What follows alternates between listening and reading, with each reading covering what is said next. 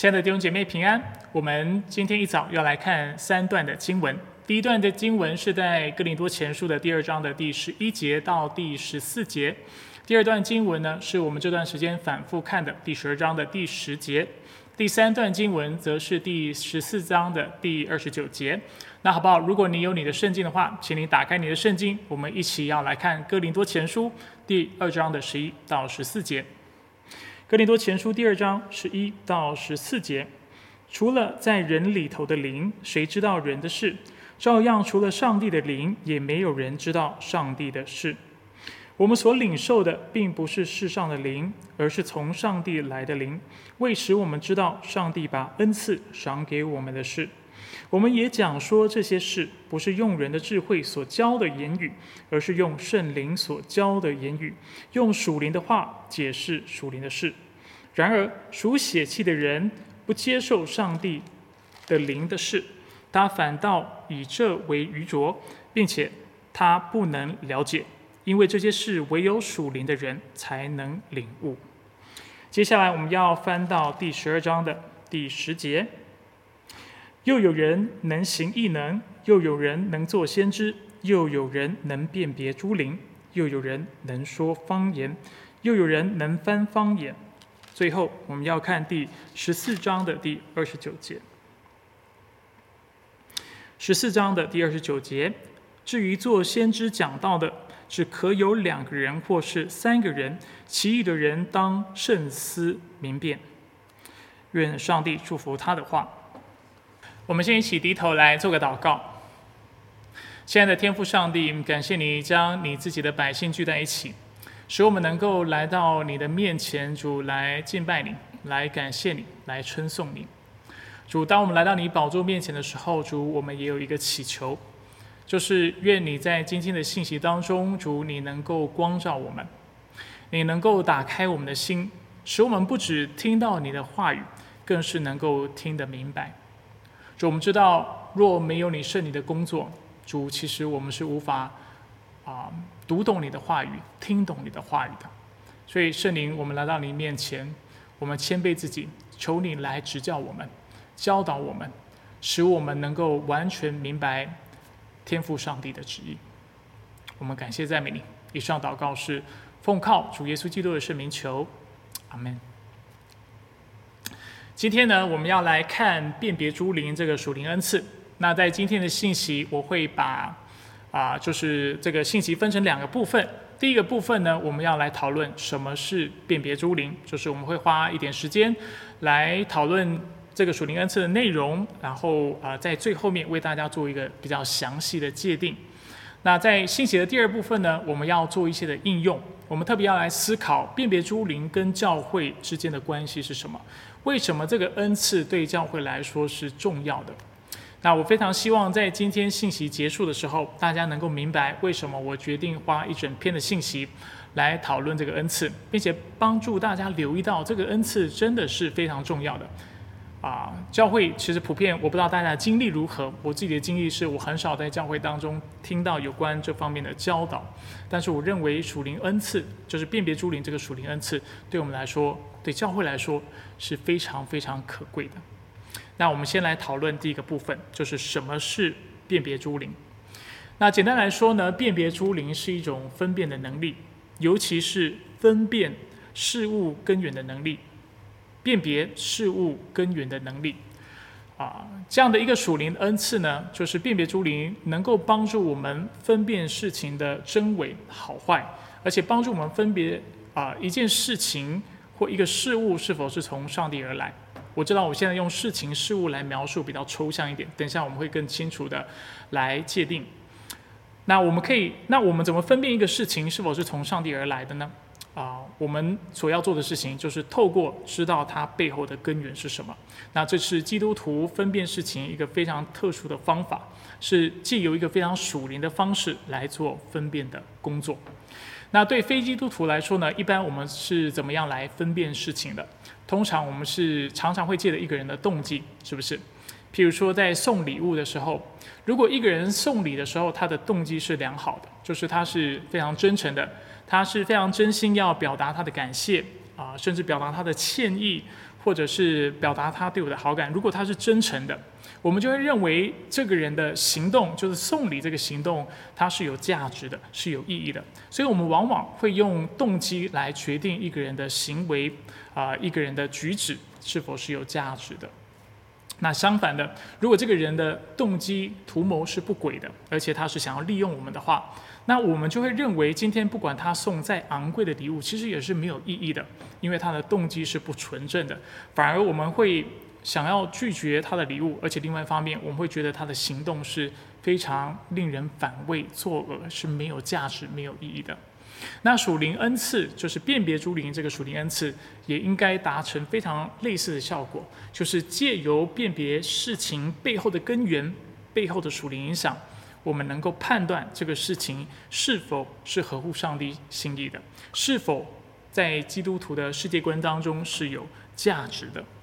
那说到这里呢，有两个部分是我们要来探讨的。首先，我们要先来看这个属灵恩赐能够分辨的事物，能够分辨的事情是有哪些。我刚才有特别讲到，对不对？就是这个恩赐是能够帮助我们分辨事情的，所以我们要先来探讨，先来看究竟有哪些事情是这个恩赐能够帮助我们分辨的。但是除此之外呢，第二个部分我们要继续来看，就是这个事物背后的属灵影响又有哪些。既然它是被称作为是辨别诸灵的恩赐，那这代表这个灵就不止一种，对不对？除了上帝之外，又有哪些不同类型的灵？是总共两种，总共三种，还是有更多背后的属灵影响？这就是我们第二部分，就是第一部分的信息的第二小部分，我们要看待的事情。我们先来看一下这个恩赐能够辨别的事物。从哥林多前书来看，就是12章第10节，就是讲到这个辨别诸灵的恩赐的上下文来看，或者是透过整本书来看，我们会看到，首先这个恩赐能够帮助我们分辨预言。在14章的第29节，保罗说：“至于做先知讲道的，或者是至于说预言的，只可有2个人或3个人，其余的当慎思明辨。”所以2周前我特别说到，那做先知讲道的，也可以直接翻译成是说预言的。那保罗在这个经文就教导我们，当教会当中有人在说预言的时候，它是可长也可短。教会的弟兄姐妹就有一个非常重要的任务，就是我们要慎思明辨。那这个观察很有意思，这个观察提醒我们，并非我们在教会当中听到的所有的话，不管是从谁那里来的，包括传道人或非传道人、平信徒，我们都有一个义务，就是我们要慎思明辨，我们要分辨这个人所说话到底是不是从上帝那里来的，是否是在圣灵的感动之下所说出来的话。这就是保罗在这里特别讲到要慎思明辨的事情。那除了哥林多前书呢，帖撒罗尼迦前书的5章19到22节也有类似的经文。保罗说：“不要熄灭圣灵，不要藐视先知的讲论，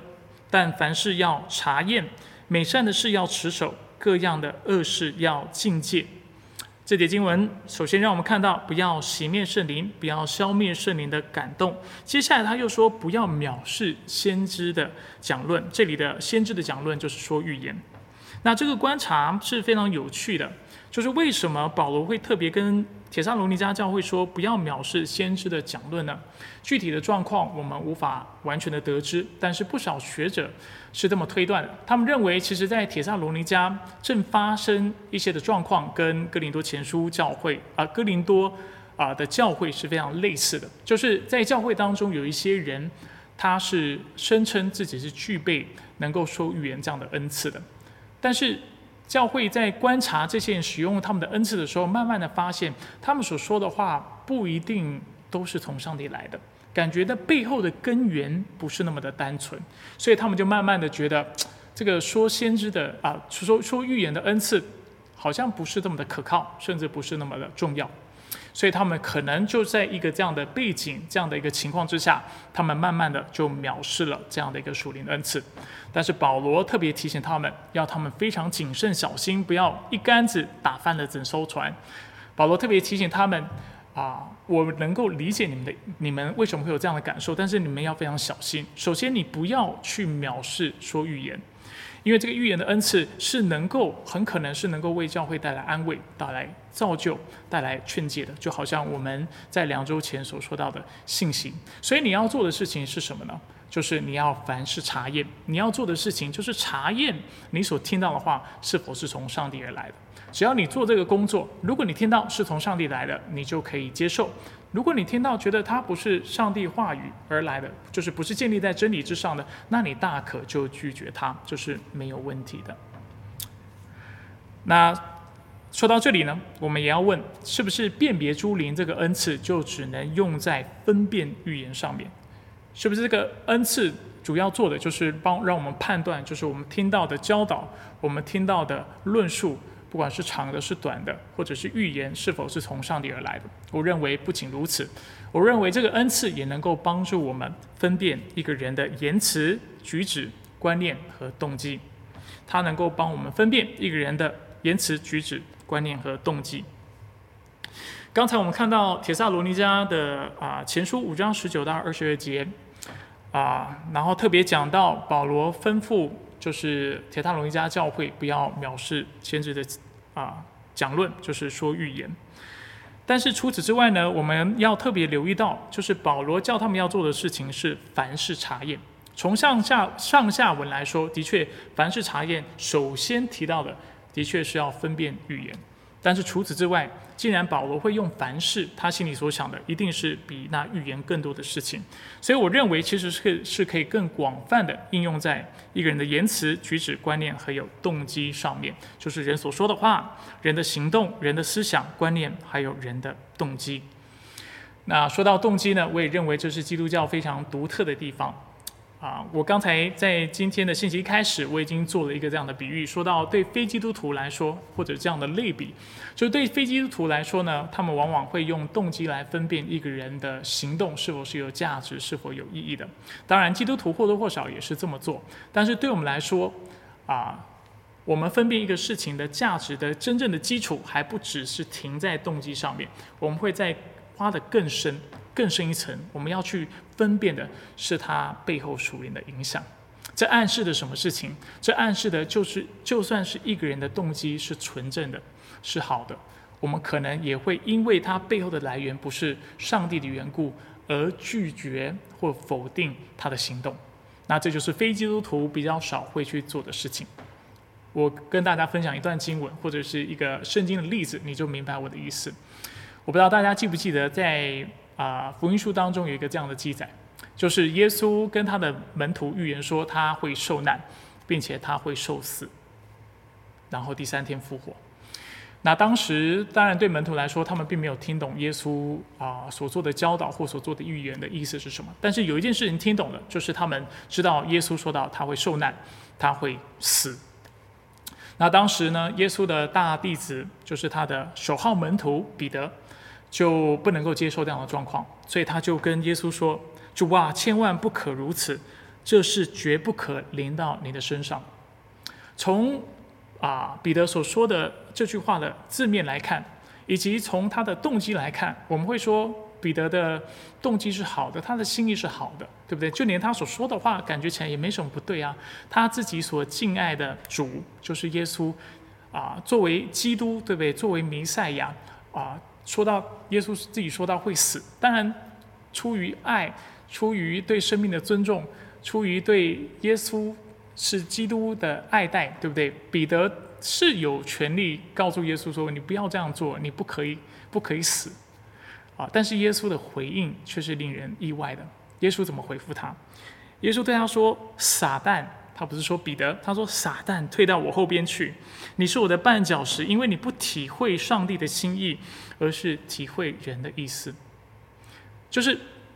耶稣虽然听到了彼得所说的话是合理的，就是从人的角度来说，我相信耶稣也知道彼得的动机是好的，但是因为背后的影响，背后的来源是出自于撒旦的缘故，耶稣就需要非常严厉的指责他，而且告诉他：“撒旦，退到我后边去。”撒旦在原文的意思直接翻译过来就是敌对者的意思，就是彼得在说的话是完全是敌对、反对上帝的永恒计划的，上帝的计划是什么？就是要耶稣基督钉死在十字架上，并且让人透过耶稣基督的代赎能够得到永恒的生命。而彼得在做的是什么？彼得是出于他自己对上帝的爱慕，应该说出于自己对耶稣的爱慕，他自己对弥赛亚的理解，所以他就跟耶稣说：主啊，这个事情不能发生在你的身上。而耶稣就在那一刻，他看到了彼得背后的那属灵的影响，不是出于上帝，但却是出自于魔鬼，因此他就严厉地指责他。不过我们还有一个问题是我们应当问的，就是除了这个属灵的根源可以是从上帝和魔鬼来的之外，它有没有可能是从别的地方来？所以刚才我们已经讲到，辨别诸灵要辨别的事情，能够辨别的事情是什么？它能够辨别各样的事情。我们特别讲到是一个人的行动、一个人的言辞、一个人的动机、一个人的思想，基本上就是各样的事情。而辨别的方式就是透过背后的根源。那刚才我们讲到彼得的例子呢，我们的确看到就是对我们来说，属灵的根源至少可以来自于两个地方，一个地方就是来自于上帝。另外一个地方，就像彼得当时遇到遭遇耶稣的斥责，就是我们看到他的属灵根源或属灵影响是来自于魔鬼。那我们要问一个问题，就是圣经是否只教导我们这两个属灵影响，是否有第三个可能、第四个可能或第五个可能？那就我对圣经的理解，我认为是有第三个可能的我不认为有第四个、第五个应该说广泛来说，我认为就是三种可能，一种就是来自于上帝。第二种是来自于魔鬼，第三种其实是来自于人的人性，或者是就是来自于人。那当然，负面一点来说，是很可能是来自于人的罪性。我跟大家分享几段经文，大家就明白我的意思。在加拉太书的5章16节，加拉太书就是保罗写给加拉太教会的书信，所以他是写给基督徒的。那他对这些基督徒说什么呢？5章16节，保罗跟他们说，要顺着圣灵而行，绝不可满足肉体的情欲。所以我们在这里经文清楚看到，就是对基督徒来说，其实就算信主因信称义之后，我们还是很可能会体贴自己肉体的情欲的。我们也是很有可能是虽然已经得着了这个新人的身份，但仍然活在罪当中，活在体贴自己的软弱、体贴自己的肉体当中，使我们不顺服圣灵的带领，或者是就像我们刚才所读的经文，就是熄灭圣灵，或者是消灭圣灵的感动，这是非常有可能的事情。那保罗在他的书信当中，很多地方都做了类似的教导。另外一个地方是在以弗所书的4章22到24节，以弗所书4章22到24节同样的，这是保罗写给教会的书信。他说：“你们要脱去从前的行为，要脱去旧我。”为什么是脱去从前的行为，脱去旧我呢？因为他们现在对基督徒来说，对不对？对以弗所的基督徒来说，他们现在已经是新人了。就是因为有了新人，所以才有旧人这样的一个称呼，才有所谓的从前的行为。保罗在提醒他们，今天因为你已经得到一个全新的生命，你在基督里已经重生了，你已经因信称义了，你的身份已经不同了，所以你要脱去你过去的这样的一个行为模式，脱去这个旧人，然后使你的心意能够更新23节，并且要穿上新我，这新我就是照着上帝的形象造的，有从真理来的公义和圣洁。那我很喜欢用的一个就是类比呢，就是在信主前我们就好像乞丐，在信主后呢，因信称义就好像我们的身份突然有一个剧烈的转变，我们突然因为某种机缘或者某种情况，我们发现其实我们是应当属于王宫的王子和公主。所以过去我们是乞丐，信主之后我们成了王子。但是其实人性是什么样子的？人性呢，就是虽然我们身份已经得到了改变，但这却不代表当我们在做王子的时候，我们就不再会有乞丐的想法，我们就不再有乞丐的行为模式，我们就不再像乞丐这么的脏乱。其实很有可能我们成了王子，身份客观来说虽然已经改变了，但是我们的行为模式、我们的思想仍然因着我们过去的就是长时间活在罪里的缘故，或者是我们本性是有罪性的缘故，所以我们出不来，我们仍然活着像个乞丐，思想的方式像个乞丐，却不知道原来我们已经是王子，已经是公主，在主里有那丰盛的资源，而且今天我们是何等的荣耀，何等的尊荣，在主里基督里是何等的丰盛。所以这样的一个类比能够帮助我们理解，还有这样的观察能够帮助我们理解，当我们说到属灵的影响的时候，我们可以不用就是只用二元论的方式来理解，就是好像不是从上帝来的，就是从魔鬼来的。似乎在圣经当中也让我们看到，有些时候我们所做的一些事情，就是我们已经就是得救赎已经重生成为基督徒之后，我们还是很可能会体贴我们自己的肉体来做一些事情。那因为我们是基督徒的，所以我们不会说这是从魔鬼来的我们也不会说是因为魔鬼在我们内住在我们心里面而做的工作因为我们已经是基督徒了，我们身份已经不同了。但是我们的确很可能体贴我们的肉体，使我们就是在是真的基督徒，在这样的情况之下，我们仍然会做那违背上帝心意的事情。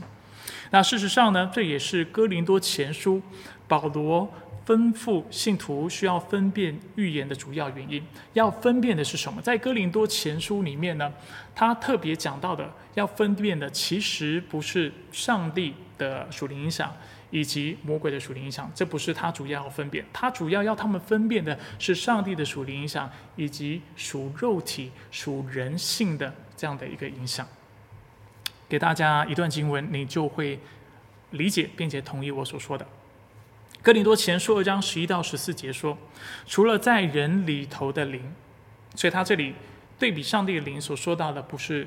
魔鬼的灵，但是是说到在人里头的灵，谁知道人的事？照样除了上帝的人灵，也没有人知道上帝的事。我们所领受的并不是世上的灵，说到基督徒，而是从上帝来的灵。然而属血气的人不接受上帝的灵的事，他反倒以这为愚拙，并且他不能了解，因为这些事唯有属灵的人才能够领悟。所以我们在这里看到，清楚的看到，对比上帝的灵，他在这里并没有说到是魔鬼的灵，但是他特别指出是属人里头的灵，属血气的灵。所以我们在这样的一个经文的教导之下，我们就看到在说预言的时候，至少对哥林多教会或者在哥林多前书的这个上下文当中，我们看到在那个教会当中是有一些基督徒他是有这种 所谓的说预言的属灵恩赐的，但是他们并非在说预言的时候总是出于圣灵的感动。有些时候他们说预言的时候可能是出于他们自己的私欲，或者是出于人自己的判断跟人的意见。其实在教会当中我们常看到这样的事情。我们先不说预言，就说我们在做教导或在做分享的时候，有些时候你听一些弟兄姐妹在分享的时候，你很清楚知道这就是从上帝而来的，是有圣灵在背后推动，有圣灵的感动的，是符合圣经的启示的。但有些时候我们也会听到一些教导或者是一些的分享，其实是很明显不是从圣经来，但却是从弟兄姐妹他自己心里主观的想法来的。那当我们意识到这样情况的时候，我们没有必要马上的贴对方标签，说对方是属魔鬼的，对不对？我们也没有必要马上去否认那个人的信仰的纯正，他可能是真的基督徒，只是因为他在一些事情上面他不了解，或者在那一刻他并没有顺服圣灵的带领，他是体贴他的肉体的缘故，所以他就说了错误的话，说了错误的教导。那我认为说预言这个恩赐有些时候也是这个情况，就是在哥林多的教会，有的人说的话的确是圣灵感动而说的，有的人他可能背后带着不同的动机，不同的原因，而且在自己的可能肉体的驱使之下，他自己就说了他自己的意见，但却不是从圣灵那里而来的。所以总的来说呢，辨别诸灵是辨别哪几种属灵的影响呢？我想大致上就是可以分成三类，一种是从上帝来的属灵影响，一种是从魔鬼来的，那另外一种就是从人来的。如果是从上帝来的，很明显的在分辨之后，我们就应该完全的接受，完全的顺服。如果是从人来的，我们要做好分辨的工作。也许他说的是有一点点的道理，我们应该去仔细的思考，但是因为不是从上帝来的，它其实就不具有规范性。那如果是从魔鬼来的，那当然我们是连听都不要听，我们要马上的拒绝，甚至我们要去驳斥，要去指责说那话的人。那如果一个人他所说出来的话常常是从魔鬼来的，是诋毁真理的话，那很可能他就是一个假教师，他就是一个假先知，是一个假基督徒，而且是披着羊皮的狼，其实在当中是要欺骗弟兄姐妹的。那这样的人，我们就要把他从教会当中赶出去。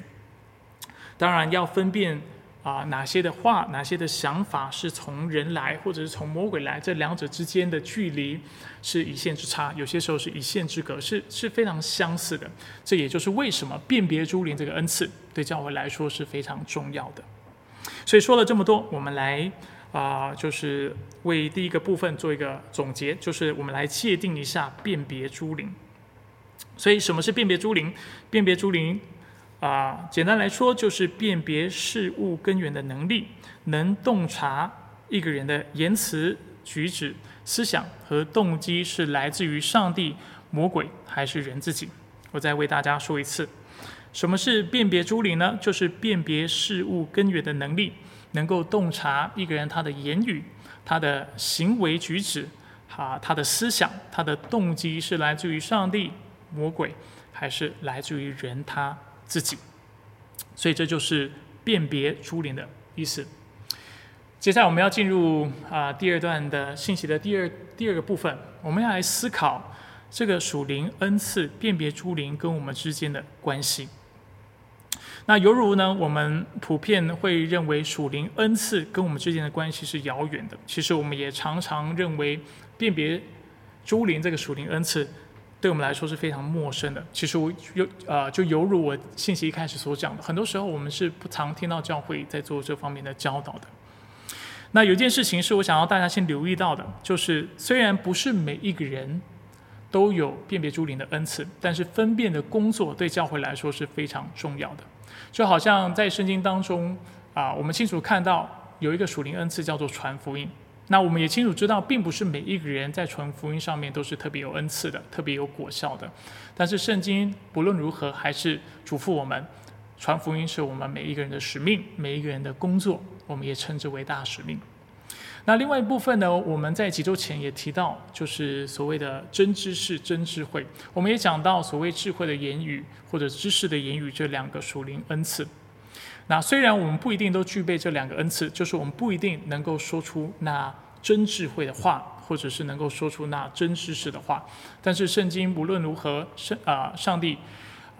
清楚的嘱咐我们，我们还是需要得到那真智慧和真知识，这是每一个基督徒都应该追求的事情。同样的，当我们今天讲到辨别诸灵这样的恩赐的时候，虽然我们不一定在这方面特别的有恩赐，特别的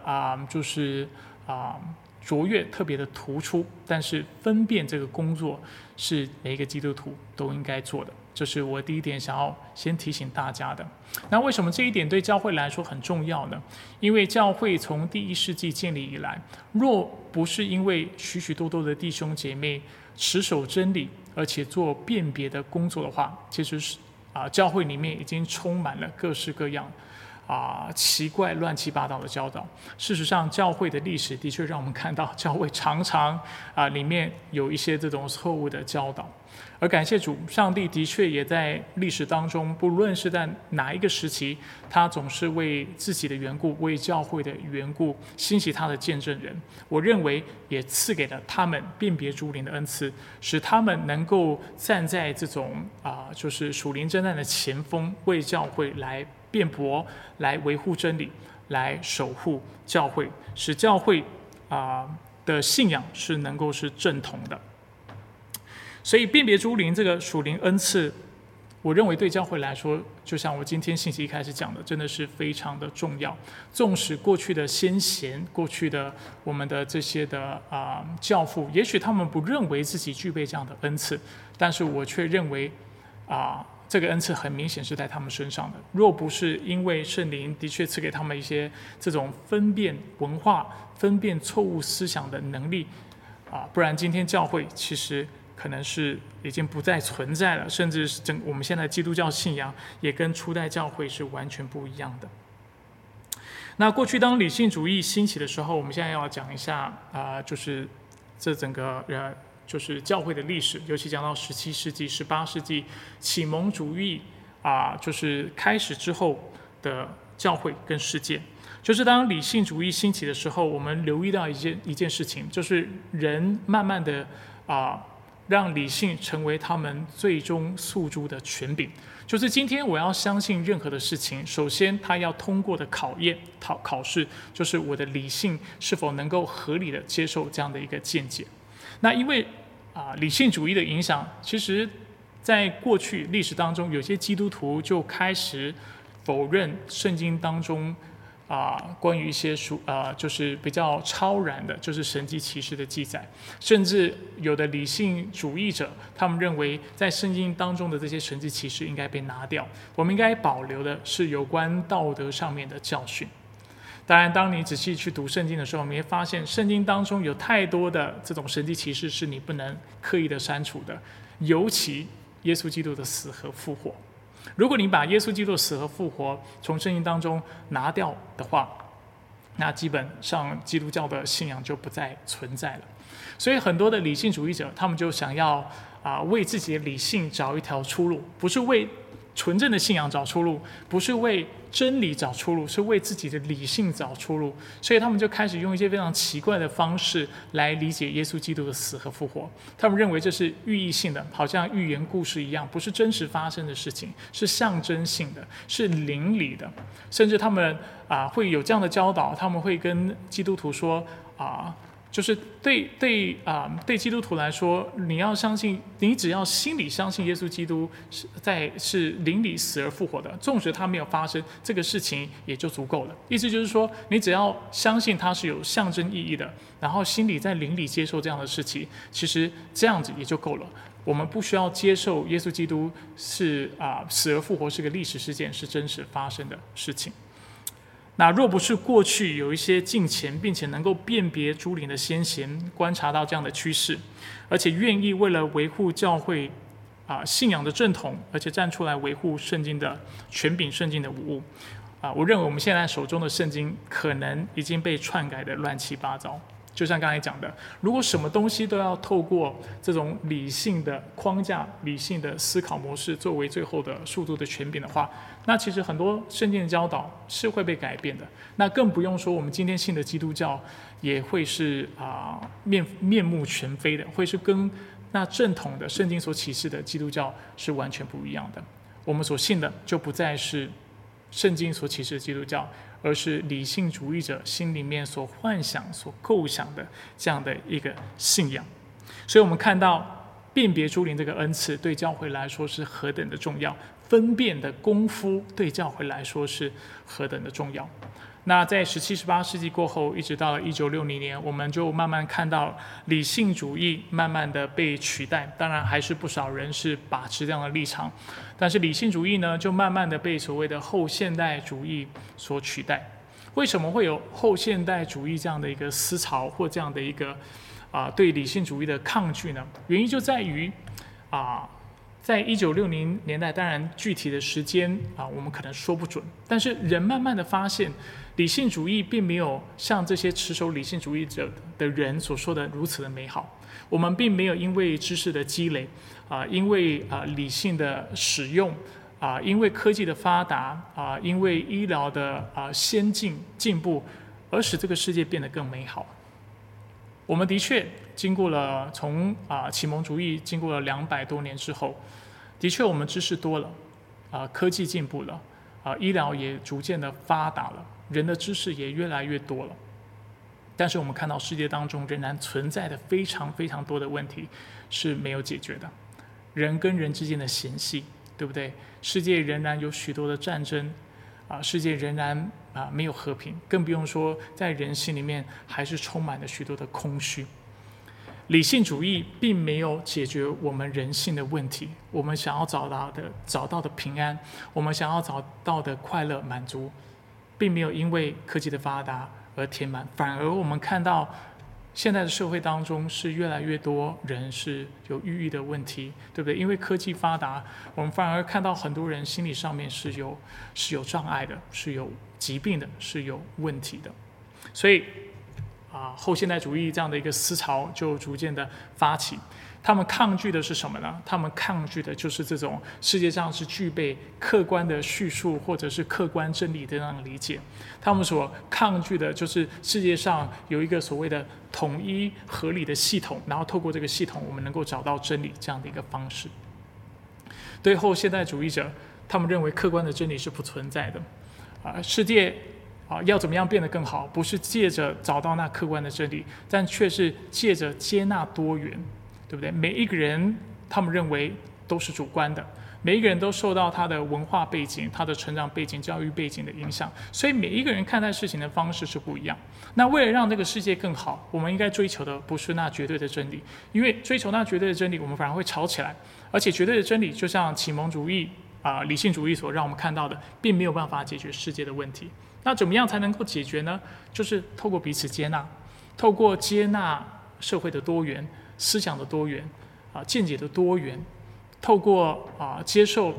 就是每一个人都是主观的，但是我们仍然接受彼此接纳，透过这样的一个方式，世界才能够更靠近真理，才能够变得更美好。我过去是在大学前2年，我大学读了很久，在此先暂时保密，不让大家知道我读多久。但是前2年我是修艺术的。那我当时在修艺术的时候，其实我受到一些的观念，我是很被所谓的后现代主义影响的。应该说，其实现在普遍的大学都是被普遍被后现代主义或者是现在的一些的思潮所影响。我不知道大家有没有去过美术馆，尤其去美术馆的，就是特别在展示所谓的现代艺术、现代作品的这样的一个空间，这样的一个地方。我相信许许多多的人都有过这样的经验，就是尤其是在所谓的这种现代艺术当中所展览的一些比较抽象的作品，当你去观赏这些作品的时候，你会感到非常的困惑，甚至你会觉得非常困扰，因为你怎么看那个作品，你都不能够了解或明白这个作品到底要呈现的意义是什么。有的作品是非常奇怪的，就是一幅很乱的画，或者一幅画上面有一些的形状等等这样的一个作品，你在看这些画的时候，你就觉得我真的不知道他要表达什么，所以你心里面就会有非常大的困扰，你就会放弃去欣赏这些的画作。那我必须很坦诚的跟弟兄姐妹分享，如果你就是欣赏美术，欣赏艺术的切入点是想要找到一个这种单一的信息的话，其实你在艺术鉴赏这件事情上面，你是非常现代主义的，你是非常理性主义的，因为理性主义者认为所有的东西都有一个客观的信息，那单一的信息。但是后现代主义者却不这么认为。当时我在就是在学艺术的时候，我是怎么被教导的，就是当我们在看这些画的时候，我们主要的目的不是要找到它单一的信息，因为单一的信息是不存在的，这是一个假命题。我们要做的事情是，我们要去观察这个画，然后问我们自己，他为什么会这样表达，他想表达的意思是什么。然后我们要问我们自己，我的感受又是什么，我看这幅画看到这样的形状，他的这样的一个意境的时候，我心里面有什么样的情绪。所以这整个的就是欣赏的过程、鉴赏的过程是非常非常主观的。我们的目的不是要找那单一的信息，我的目的是要透过这幅画去做自我的探索，或者是我要去能够描述我自己的心情，甚至我们不只要描述自己的心情、自己的理解，我们也要跟其他人做比较。那比较之后，你不能跟别人说你要看到我看的东西，不是的。跟别人比较之后呢，我们是要借着这个比较看到原来真理是这么的多元的，越多元的这样的一个见解是越靠近真理的。这就是后现代主义会有的一个很不一样的一个思想的模式。我们没有要找那单一的信息，我们要找到的是那多元的信息。所以大家可以看到，这就是后现代主义跟所谓的现代主义、理性主义非常不一样的地方。那当然，大家听到我这么描述，会觉得这实在太离谱了难怪我都无法去理解艺术家心里面的想法。但是有一件事情我要提醒大家，就是后现代主义其实非常严重的影响了现代人的阅读方式。现代人的阅读其实很多时候不再是去找这个书本或者是这个文章它的客观的用意，或者是它客观的内容，但确实很多时候我们读完以后，我们是用自己的方式去理解它的。那很多人呢就把这样的习惯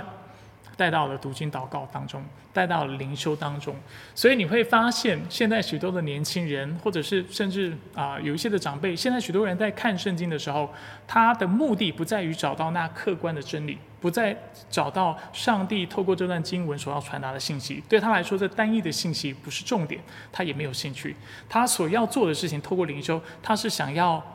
去找到，他是想要去理解他自己心里的感受，他想要看到的是他自己的见解，甚至他认为上帝的话语就是应该用这种多元的方式来得到理解和得到表达。那这就是后现代主义可能对于我们现代人读经的一个影响，那这是我们要非常留意的。当然我不是说圣经有的经文不能从不同角度切入，可以从不同角度切入，但是我们会说这好像是从钻石的不同面来观察，但是我们最后看到的是钻石，我们还是要找到那客观那唯一的真理，不能说我们透过不同的角度，然后大家对上帝就有不同的理解，那这样是非常危险的事情。所以基督徒应该怎么样面对这样的问题，又应该怎么看待这样的文化的挑战，这就是辨别诸灵这样的属灵恩赐的重要性，就是在跟这类的思想互动的时候，他能够透过这种圣灵的恩赐，他能够明白就是后现代主义对基督教或对基督徒的贡献是什么，他能够从这样的一个思潮历史的这样的一个文化的运动，他能够去探索明白上帝透过这件事情要教导教会的事情，同时他也能够透过这个灵里的感动，但也是透过真理的分辨，他也能够清楚地指出这个思想这个思潮的问题。也许他就能够同意，的确在圣经当中某些地方是教导多元的，对不对？比如说我们弟兄姐妹的个性不一样，我们的恩赐不同，我们的才干不同，我们的背景实际上也是不同的，我们过去的文化是不同，但是在主里我们是能够合为一的，而且我们的多元性其实是能够使我们做那更大的福音的工作。所以也许他在思考或者是观察所谓的后现代主义的时候，他就能够有这样的一个见解。当然同时他在这个过程当中，他也反对后现代主义完全去中心化的这样的一个态度，或者是否认客观真理这样的一个态度。他会说客观真理还是存在的，比如说人的生命是有价值的，对不对？我认为其实就连非基督徒或者受到后现代主义影响的人，他其实也都会认同其实人的生命是有尊严的，所以是客观的真理是存在的，或者是爱能够解决非常多的问题，然后也包括世界上存在的其实很多的客观的 真理和事实。那当然因为如果是基督徒的话，我们也会就是持有一个立场，就是圣经是无误的，圣经就是上帝的话语，而且当中所教导的都是真理。所以我过去呢在读哲学硕士的时候，我最后没有读完，因为我当时同时在修另外一个学位，就是道学硕士，最后我决定只读完道学硕士，而不把哲学硕士修完。那我记得我当时的教授们还不止一个，常跟我们说其实postmodernism is not livable， 就是没有人能够按照后现代主义所持有的世界观来生活。为什么？因为人活着就需要一些客观的认知，道德的规范，就是政府这就是政府存在的目的，对不对？就是政府存在就是要为我们去执行公义，那公义除非客观的公义是存在的，不然政府就无法发挥它的效用的。如果今天不管是犯罪的人或者不犯罪的人，行善的人，他们都是对的，就是所谓的道德相对主义的话，那这世界就乱了，因为就世界上就没有真理了，而这样的一个世界是不可能生存的，就是人是无法在这样的一个社会，在这样的世界当中去 prosper， 去得到兴盛兴旺的。所以基本上后现代主义它是有它非常多的问题，那就是透过辨别诸灵这样的一个属灵恩赐，我们就能够观察当中的问题。当然我们也透过这样的恩赐能够从这个思潮当中就是去学习他所要做的一些批判。所以说到这里呢，我想弟兄姐妹也许心里有一些疑惑，就是牧师你怎么会从辨别诸灵这个恩赐说着就开始在讲到这种文化的趋势？那是这样的，我的意思是说从我当然是从启蒙时代启蒙运动开始说起。我要强调的就是在每个世代当中，其实教会所面临的问题都是不一样的。过去我们面临的问题可能是现代主义，之后我们可能面临的问题，1960年之后可能是后现代主义。那我要问大家一个非常真实诚实的问题，就是那现在呢？现代教会所面临的问题又是什么？我们是否有办法去分辨？去区分我们当中是否有人是具备辨别诸灵这样的恩赐。所以当我们看到新闻，看到媒体，看到电视剧，看到电影，其实这些东西都不断的为我们传递现在的社会还有现在的文化的思想。那在这个过程当中，我们有没有办法做好那合乎上帝心意的分辨的工作？我们又是否有这样的人具备这样的恩赐来带领我们一起来对抗这个文化的属灵征战，就是那是从人那里来，从魔鬼那里来的影响，然后使教会能够持守那纯正的信仰。现在呢，在美国当中，其实有一个非常流行的意识形态，已经不是近期了，已经是有一段时间了，它叫做文化马克思主义 （Cultural Marxism）。那什么是 Cultural Marxism？我等一下再界定首先，我要跟大家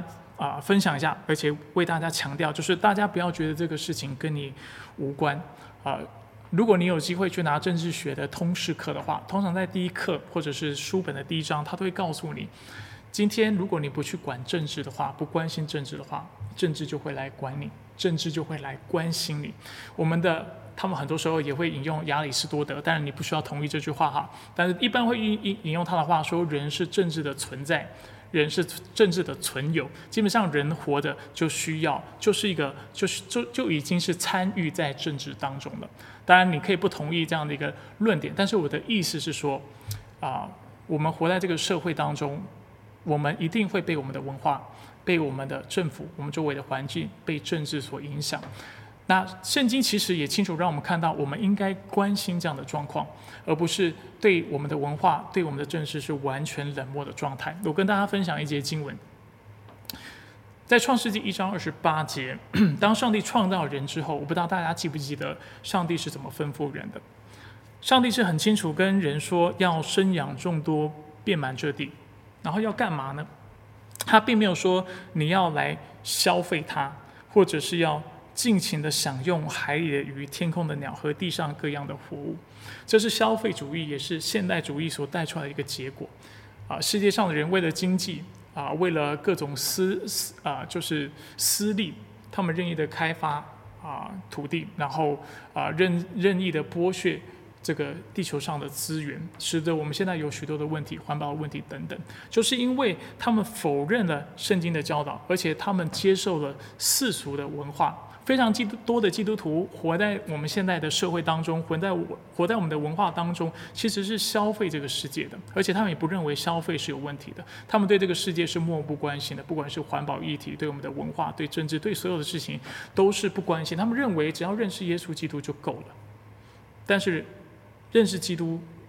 预设的一件事情，就是我们一定要顺服他的话，我们要尊他为圣，我们要把他所说的话、教导的话当作一回事。在创世纪1章28节，上帝清楚地告诉我们，不是要我们去消费这个世界，或者是忽略无视这个世界，但却要我们治理它。我们是有责任的，我们应当要影响世界的文化，我们应当要在世界当中做光做盐，我们应当要把上帝的福音带到世界当中，并且让人透过我们的行为，透过教会的存在，将荣耀归给上帝。我们是有这样的责任的。所以当我现在讲到文化马克思主义的时候大家稍微留意听，因为这个思想对我们现在的社会影响是非常大的。所以什么是文化马克思主义呢？简单来说，这个立场是以权力斗争的方式来看待种族 race 阶级、性别、性向、体能还有年纪等等的议题。然后在这个框架里，他们认为你不是属于压迫者的群体，不然你就是那被害者的群体，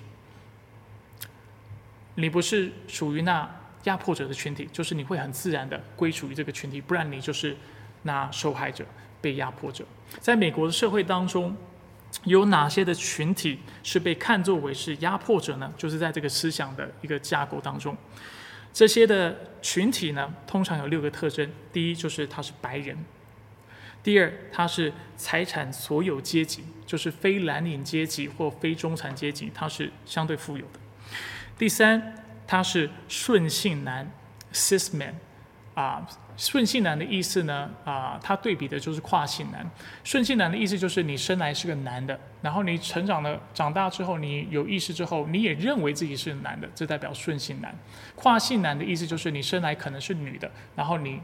之后长大之后，你认为自己是男的。所以在这里说到什么样的群体可能是加害者，或甚至就是加害者，就是如果你是顺性男，或者你是异性恋，或者你是基督徒，或者你是身心健全者和美国公民。为什么这个思想会有这样的理解？因为他认为，有这些特征的人，他们是掌控了就是世界或社会的教育系统、政治系统、司法系统和媒体传播的。白人、有钱人，所谓的顺性男是多数人，就是生来是男人，而且对自己的就是性别认同也是认为自己是男人。他是异性恋，在社会当中过去是基督徒，现在其实不是，但是仍然他们非常对基督徒是非常有意见的。他认为基督徒是霸权者，是那压迫者。还有身心健全者，他所压迫的当然就是身心不健康的，还有美国公民。所以这对比的是什么？被压迫者是哪些人？譬如说你是黄种人、拉丁美洲人、黑人，或者是你是弱势的群体，比如说蓝领阶级啊、中产阶级啊。如果你是变性人、同性恋啊、双性恋啊、非基督徒群体，你是佛教徒啊、伊斯兰教徒啊，或者是你是残障人士、移民等等，你就是被害者。你在这个社会当中，这个社会的结构当中，你就是被剥削的，你就是属于那个被剥削的群体。那我们需要留意一件事情，就是为什么我跟大家分享这样的一个思潮，或这样的一个思想模式，或这样的一个意识形态。因为其实这样的意识形态对美国的社会影响是非常深的。根据我的了解，美国的前任总统奥巴马就是一个所谓的文化马克思主义者。除此之外，现在非常多常春藤大学或非常顶尖的大学里面，很多教授也是持有这样的立场的，许多知识分子也是接受这个立场的，甚至在福音派的教会当中，有人甚至也是用这个方式取代了圣经的教导，来看待所谓的歧视的议题，来看待人权的问题。许多人就是注意到最近因为乔治·弗洛伊德的过世，许多人上了街头。很多的华人或者对美国文化不了解的人，其实看不懂到底发生了什么事情，为什么一个黑人的死亡会引起大家这么多的愤怒？那其实这跟文化马克思主义有很大的关系，因为站上街头人，他们的论述或者是他们的诉求是什么？他们要表达的是什么？就是我们是那被压迫者，我们在历史以来、长期以来，我们就是被剥削的那个群体。就因为我们是黑人，因为我们是黄种人，因为我们是拉丁美洲人，因为我们是蓝领阶级，对不对？因为我们是像美国社会，你在看待同性恋的议题，你会注意到这个情况。就因为我是同性恋，所以你就歧视我，对不对？我是跨性别者，你就歧视我。所以我们可以想象，这个文化思潮对教会带来何等大的挑战。今天在这样的一个大环境之下，有多少的基督徒敢站出来说我是基督徒，我支持异性恋，我认为婚姻应该是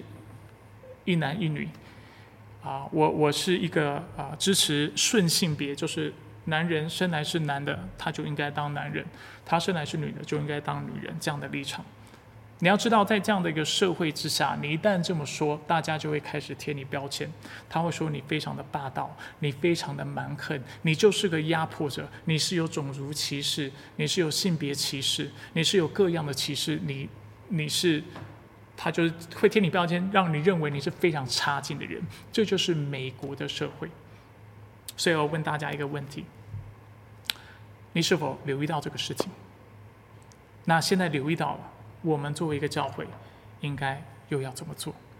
所以，当我在思考辨别诸灵这个议题的时候，当然一方面我想到的是分辨的这个事情。我认为教会在很多的事上的确需要在真理上面更下功夫，而且更知道怎么样去，而且留意我们的文化、我们社会当中所发生的事情，而且我们一定要去分辨，而不是漠不关心，或者是全盘接受。我知道在教会当中不乏着接受这种立场的人，不乏觉得白人就是歧视者，不乏觉得美国就怎么样怎么样，或者哪些人就怎么样就怎么样。其实这可能跟所谓的文化马克思主义都是有关系的，因为美国的教育系统传播的就是一个这样的立场。所以亲爱的弟兄姐妹，你不关心文化，文化就关心你。作为基督徒，我们不去管文化，我们就是让文化来管教会。所以我想问大家一个问题，就是你是否还是觉得社会发生什么事情都无所谓，就是爱耶稣就好？历代捍卫真理的圣徒，没有人是这样看待教会和社会之间的关系的，因为耶稣基督不仅是教会的主，他更是世界的主，万有的主。知名的改革宗神学家，然后他也是荷兰的首相，当然是以前的事情。亚伯拉罕·凯普尔 （Abraham Kuyper） 他曾经说过：“基督是万有之主，在我们人类生命所有的领域里，没有一寸土地，基督不宣告这是我的。”很多时候，基督徒犯了一个什么样的错误？就是我们认为耶稣是教会的主，但是我们却忘了他是世界万有的主，他的权柄不仅在教会之上，但是我们要记得，他的权柄也在万有和世界之上。那今天我要问大家的问题就是，那你呢？你要如何看待耶稣基督的权柄？你又要怎么样看待耶稣基督的影响？你是否甘愿耶稣基督的影响就停留在教会里面而已，但却不想看到耶稣基督在万族、万邦、万人面前被称作为主？愿上帝祝福我们的教会，并将那属灵恩赐，就是辨别诸灵的恩赐，更多的赐给我们。让我们来做个结束的祷告。亲爱的天父上帝，我们感谢你，让我们今天在信息当中，主能够一起来学习辨别诸灵这个属灵恩赐，也让我们看到这个恩赐在这个世代当中是何等的宝贵，使教会、使基督徒在受到各样的文化、各样的思想的挑战之下，能够站立着稳。主，我们来到你的面前，主，愿你将这个恩赐更多的赐给教会，也帮助弟兄姐妹在受到这么多文化思想的影响之下，能够持续站立的稳，能够将自己的信心建立在那纯粹的信仰之上，而且能够在真理上能够站立的稳，如同站立在磐石上。主，愿你保守我们这周要做的所有的事情，主，也求你真的是完成你在这个教会当中所开始的善功，让这个教会能够在我们的社区当中，在我们的世界当中来做光做盐，做那真的是社区的灯塔，使许许多多人能够因为这个教会的工作，主，能够认识福音，能够认识真神，能够见到真光。愿你就来祝福保守我们分散的脚步，并且祝福我们等一下的圣餐聚会。我们感谢赞美你，以上祷告是奉靠主耶稣基督的圣名求，阿们。